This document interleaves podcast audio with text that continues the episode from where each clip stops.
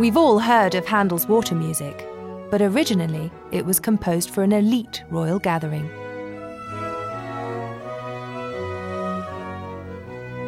Soon after George I became King of Great Britain in 1714, there are these tales, which are also written up in the newspapers, of royal water parties on the River Thames, usually on fine sunny days, going out on the boats. George I himself didn't very much like appearing in public, but they went out for these little parties on the river. And we have several reports of these in the years 1715 and 1716.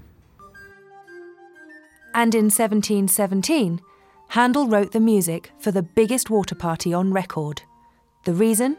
A royal quarrel. Whereas in the earlier water parties, all of the royal family had gone out at the same time, in 1717 there had been a major row between the King and the Prince of Wales. And actually the Prince and his family were thrown out of St. James's Palace. They had to go and live somewhere else. And so you had to choose whether you were going to attend on the King or the Prince of Wales. Illustrious and wealthy nobles in the King's entourage were invited to a lavish supper on the river. They toured with the tide from Lambeth to Whitehall, stopping to dine at Chelsea. The thing about the water party was that it was literally a party for the supporters of the King, and it was not one that took place inside the palace, but outside where everyone could see what was going on. So therefore you have both with the river trip and then with this supper at Chelsea, you've got something that people knew about. It was happening out in public. The King was in the spotlight.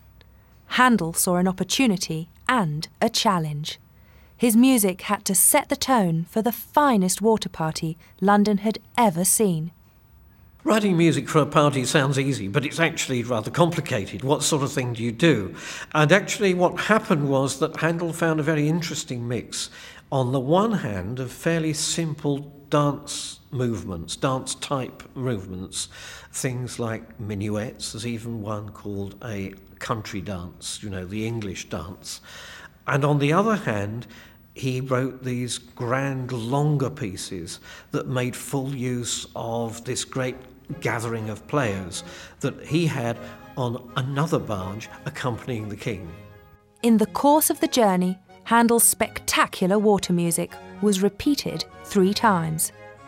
And to make sure the King drew everyone's attention, Handel introduced an unusual new type of sound.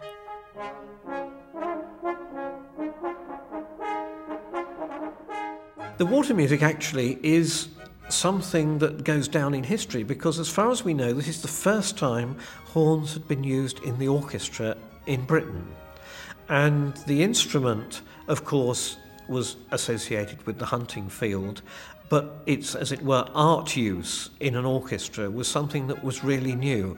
And Handel's water music is one of the first pieces ever to turn it into something that you can use within the orchestra.